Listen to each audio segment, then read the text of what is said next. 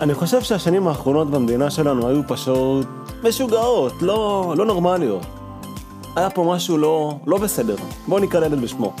בשנים האחרונות בישראל הייתה בועת נדל"ן מטורפת.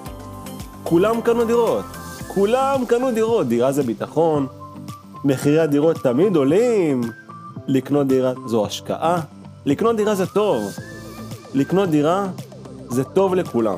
ומה קרה? כולם קנו דירות, כמו פסיכים, כולם רצו וקנו דירות. פתאום 90% מהאוכלוסיית מדינת ישראל הפכו להיות משקיעי נדל"ן. כולם משקיעים בנדל"ן, כולם קונים דירות, כולם מסתערים על הדירות. האמת שבשנים הללו, קצב מחירי הדירות פשוט השתולל. מחירי הנדל"ן עלו בקצב סטרי. אבל רגע, בואו נשאל את עצמנו את השאלה הבאה. האם מחירי הנדל"ן עלו מהסיבה הבאה?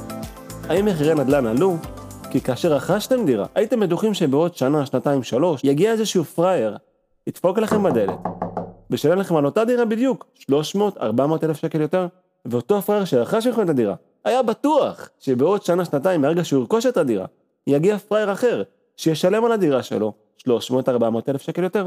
אם זאת היא הסיבה שהשקעתם בנדל"ן, כי הייתם בטוחים שיגיע מתישהו איזה פרייר שיחליף אתכם, וירכוש דירה על בסיס האמונה שמחירי נדל"ן תמיד עולים, וזה עבד לכם, מברוק, עשיתם אחלה כסף, כל הכבוד. אבל אולי רגע בואו נשאל את עצמנו, אולי כבר הנוסחה שהתרגלנו אליה בשנים האחרונות, שנדל"ן תמיד עולה, כבר לא נכונה יותר? אולי משהו בפורמולה ישתבש? אולי כבר זה לא נכון כל כך שנדל"ן תמיד עולה? בואו רגע נחזור אחורה בזמן, שנת 2008, משבר הסאב פריים בארצות הברית. למי שלא יודע, 2008 היא שנה, אפשר לקרוא לזה, אחת השנים הקשות ביותר בהיסטוריה הכלכלית של ארצות הברית. ולמה?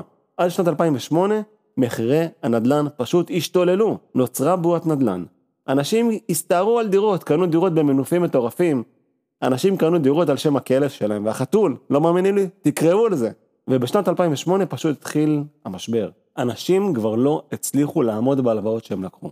אנשים כבר לא יכלו להסתכל על המשכנתה שלהם, ופתאום, בבת אחת, מאות אלפי דירות יצאו למכירה. ופתאום, בשברי שנייה, כל מה שהיה נראה כל כך טוב, והשקעה שהיא כל כך בטוחה ויציבה, פתאום הכל התברר אחרת לחלוטין. מה שעד אותה נקודה היה נראה כאילו זו ההשקעה הכי בטוחה בעולם, בן רגע הפך להיות כדור שלג הרסני, מפולת. מחירי הנדל"ן פשוט קרסו. עכשיו רגע נקפוץ קדימה בזמן.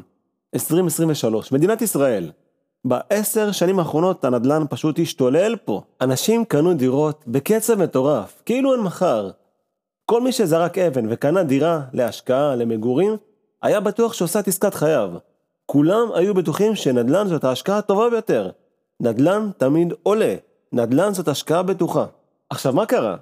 אנשים שהרוויחו כסף מנדל"ן סיפרו לכל החברים, לכל המשפחה, לשכנים, איזה עסקה מטורפת הם עשו, ואיך הם הרוויחו 300,000-400,000 שקלים בכלום זמן. מה הם עשו? סיפרו לשכנים, לחברים. הדליקו אותם לגבי זה. גם הם קנו דירות להשקעה ולמגורים.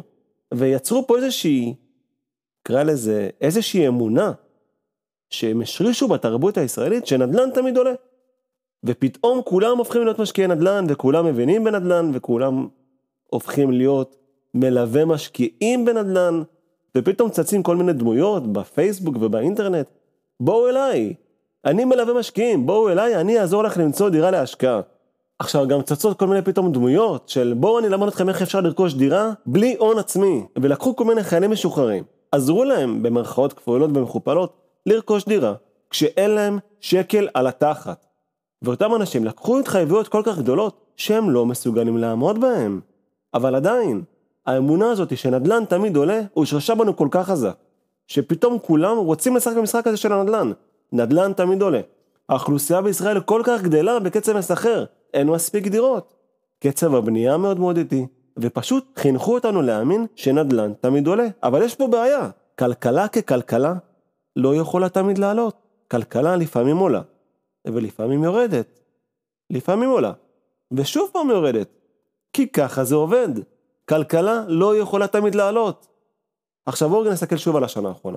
הריבית עולה, גלי פיטורים, מחאות, הפגנות, רפורמה משפטית ומיליון ואחת דברים. אתם חושבים שבשנים מהסוג הזה, נדל"ן עדיין יכול תמיד לעלות? אתם חושבים שכאשר יש הפגנות ובעיות ושנאת אחים וגלי פיטורים, הנדל"ן עדיין יכול לעלות? אני יכול להגיד לכם שיש סיכוי שכן, אבל בעינינו, בואו רגע נסתכל בעיניים מציאותיות. האם יש סיכוי שגם הנדלן יכול לרדת? כי בינתיים מה שקורה בשמונה חודשים האחרונים, הנדלן פשוט תקוע. אף אחד לא רוצה לקנות דירה. משכנתא זה דבר יקר. אנשים יושבים על הגדר ומחכים שיהיה איזשהו קרייסס. וברגע שאנשים פשוט יהיו חייבים למכור את הנכסים שלהם, כי הבנק יקנוס להם את הנכס, יצוצו פתאום הרבה מאוד הזדמנויות. וכל מי שישב על הגדר עכשיו, ויחכה לרגע הנכון הזה, שהנדלן יקרוס, הוא יהיה בר מזל. הוא יוכל לקנות דירות במחירים של תחטפו אותי. קונים לא רוצים לקנות דירה, כי אין להם כסף, אין להם יכולת לקבל משכנתא. אלה שיש להם כסף, יושבים על הגדר עם המזומן, ומחכים. מחכים שיקרה איזשהו אירוע, איזשהו משבר, שפשוט דירות ישתחררו החוצה. ויש פה איזשהו מצב ששוק הנדלן פתאום נתקע, נעצר, והכסף שבאמצעותו רכשתם את הדירה, הוא כסף שהוא לא שלכם נקרא לזה. הכסף, ההון הראשוני שלכם, הוא בנוי ממיליון הלוואות, ולקחתם הלוואה מההורים, לקחתם הלוואה מהדוד, מסבא וסבתא, חסכתם כמה שקלים, ולקחתם גם הלוואה משלימה מבנק, כדי לממן את הרכישה. האם, כשאתם רוכשים דירה במינוף מאוד מאוד גבוה, של למשל 90% כדי לקנות את אותה דירה שאתם רוצים כל כך לגור בה או להשקיע בה, האם זאת עלולה להתפרש בתור החלטה כלכלית שתגרום לכם לנזק רב? חשבתם על זה? יש כרגע בישראל מצב שהוא מאוד נקרא לזה בעייתי. כי מה קרה בשנים האחרונות בעצם? כולם רכשו נדל"ן כי הם היו בטוחים פשוט שכאשר הם רוכשים דירה, הם יצליחו למכור אותה בעוד כמה שנים ברווח מאוד מאוד גדול של כמה מאות אלפי שקלים. ואז מה קרה? לפני שנה וחצי, ריבית בנק ישראל החלה לעלות. למעשה היא עלתה מעל 10 פעמים ברציפות. ואז מתחילה בעיה. פתאום הריביות מתחילות לעלות. וכאשר הריביות מתחילות לעלות, המשכנתאות מתייקרות. ופתאום משכנתה עם החזר חודשי של 4,000, 5,000 שקלים, פתאום הופכת להיות משכנתה בהחזר של 7,000 שקלים, 8,000 שקלים, ופתאום להחזיק דירה זה משהו שהופך להיות נטל, כי אנחנו לא מסוגלים להחזיק את החודש, לא מסוגלים לסגור את החודש.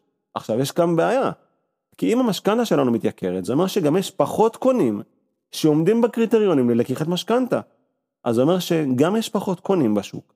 גם לקחת הלוואת משכנתא הופך להיות הרבה יותר יקר. וגם אנחנו עדיין בתחושה שאנחנו לא רוצים לצאת פריירים. אז מה קורה? אנחנו נשארים עם המחיר הגבוה הזה. ואין לנו קונים לדירה. אין קונים, אף אחד לא מתקשר, אף אחד לא מתעניין. למה? כי השוק תקוע. כולם יושבים על הגדר. כולם ממתינים שיקרה איזשהו משהו. מה יכול לקרות? אפשרות ראשונה. אנשים ימשיכו להחזיק בנכסים שלהם. עד שהם יחנקו איתם, עד שהם כבר רגישו שהמשכנתה הורגת אותם. הם יקחו הלוואה מהדוד, מהסבא, מהבנק, הלוואה מכרטיס האשראי, יעשו הכל כדי להמשיך להחזיק בדירה, עד שיגיע איזשהו פרייר, או שלא יגיע, שיקנה את הדירה במחיר שהם מבקשים. אבל הם יעשו הכל כדי לשמור על המחיר שהם רוצים. זו אפשרות ראשונה. אפשרות שנייה, בעלי דירות יבינו שכרגע המצב השתנה, ויש הרבה פחות קונים לדירה שלהם. והם יצטרכו לעשות מאמצים במחיר. חשבתם לעצמכם מה לו לקרות אם פתאום קבלנים יקרסו? או חשבתם לעצמכם מהי הסיבה שקבלנים פתאום נותנים כל מיני הנחות ענק על דירות? בואו תקנו דירה ב2.5 מיליון ותקבלו מחסן במתנה, ושתי חנויות בטאבו, ואין לכם גם הצמדה למדד. חשבתם לעצמכם מה השתנה בשנה האחרונה? איך זה שפתאום הקבלנים הופכים להיות כל כך נדיבים?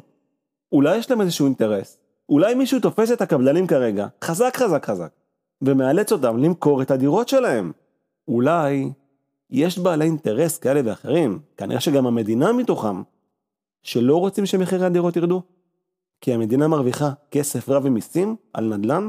לפי דעתי, אנחנו כבר מזמן בבועת נדל"ן, מזמן, עברנו כבר את השלב הזה של בועת הנדל"ן. בואו נדבר תכלס, תחזרו גם 15-20 שנה אחורה.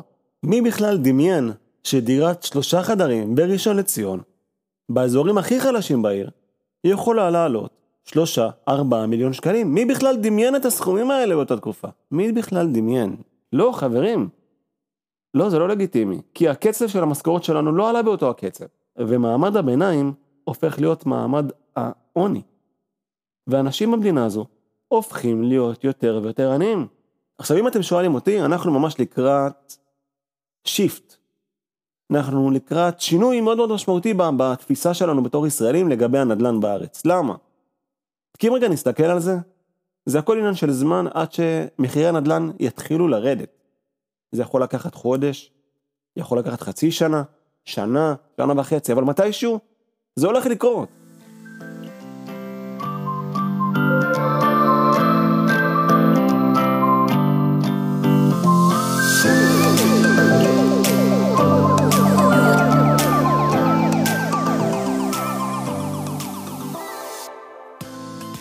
טוב חברים, הגענו לחלק האחרון של הפרק. אז אם אתם בעלים של דירה שמנסים למכור, או אם אתם קונים שרוצים לקנות דירה, חשוב לי שתדעו. כל מה שנאמר בפרק הזה, איננו המלצה לפעולה או ייעוץ פיננסי. אני בסך הכל משתף בדעה האישית שלי. אם אתם שואלים אותי, מה אני הייתי עושה בנעליים שלכם, הייתי אומרת עליו הרבה. אם הייתי הבעלים של דירה, והדירה הזו הייתה חונקת אותי, ויושבת עליי כמו נטל, אני באופן אישי הייתי בוחן את האפשרות של לבצע מחזור משכנתה, או למכור את הדירה. גם אם זה אומר שאני לא ארוויח על הדירה את הסכום שתכנתי להרוויח. הייתי עושה מאמצים במחיר, ועוזר לקונים הפוטנציאליים לקנות את הדירה בזול יותר.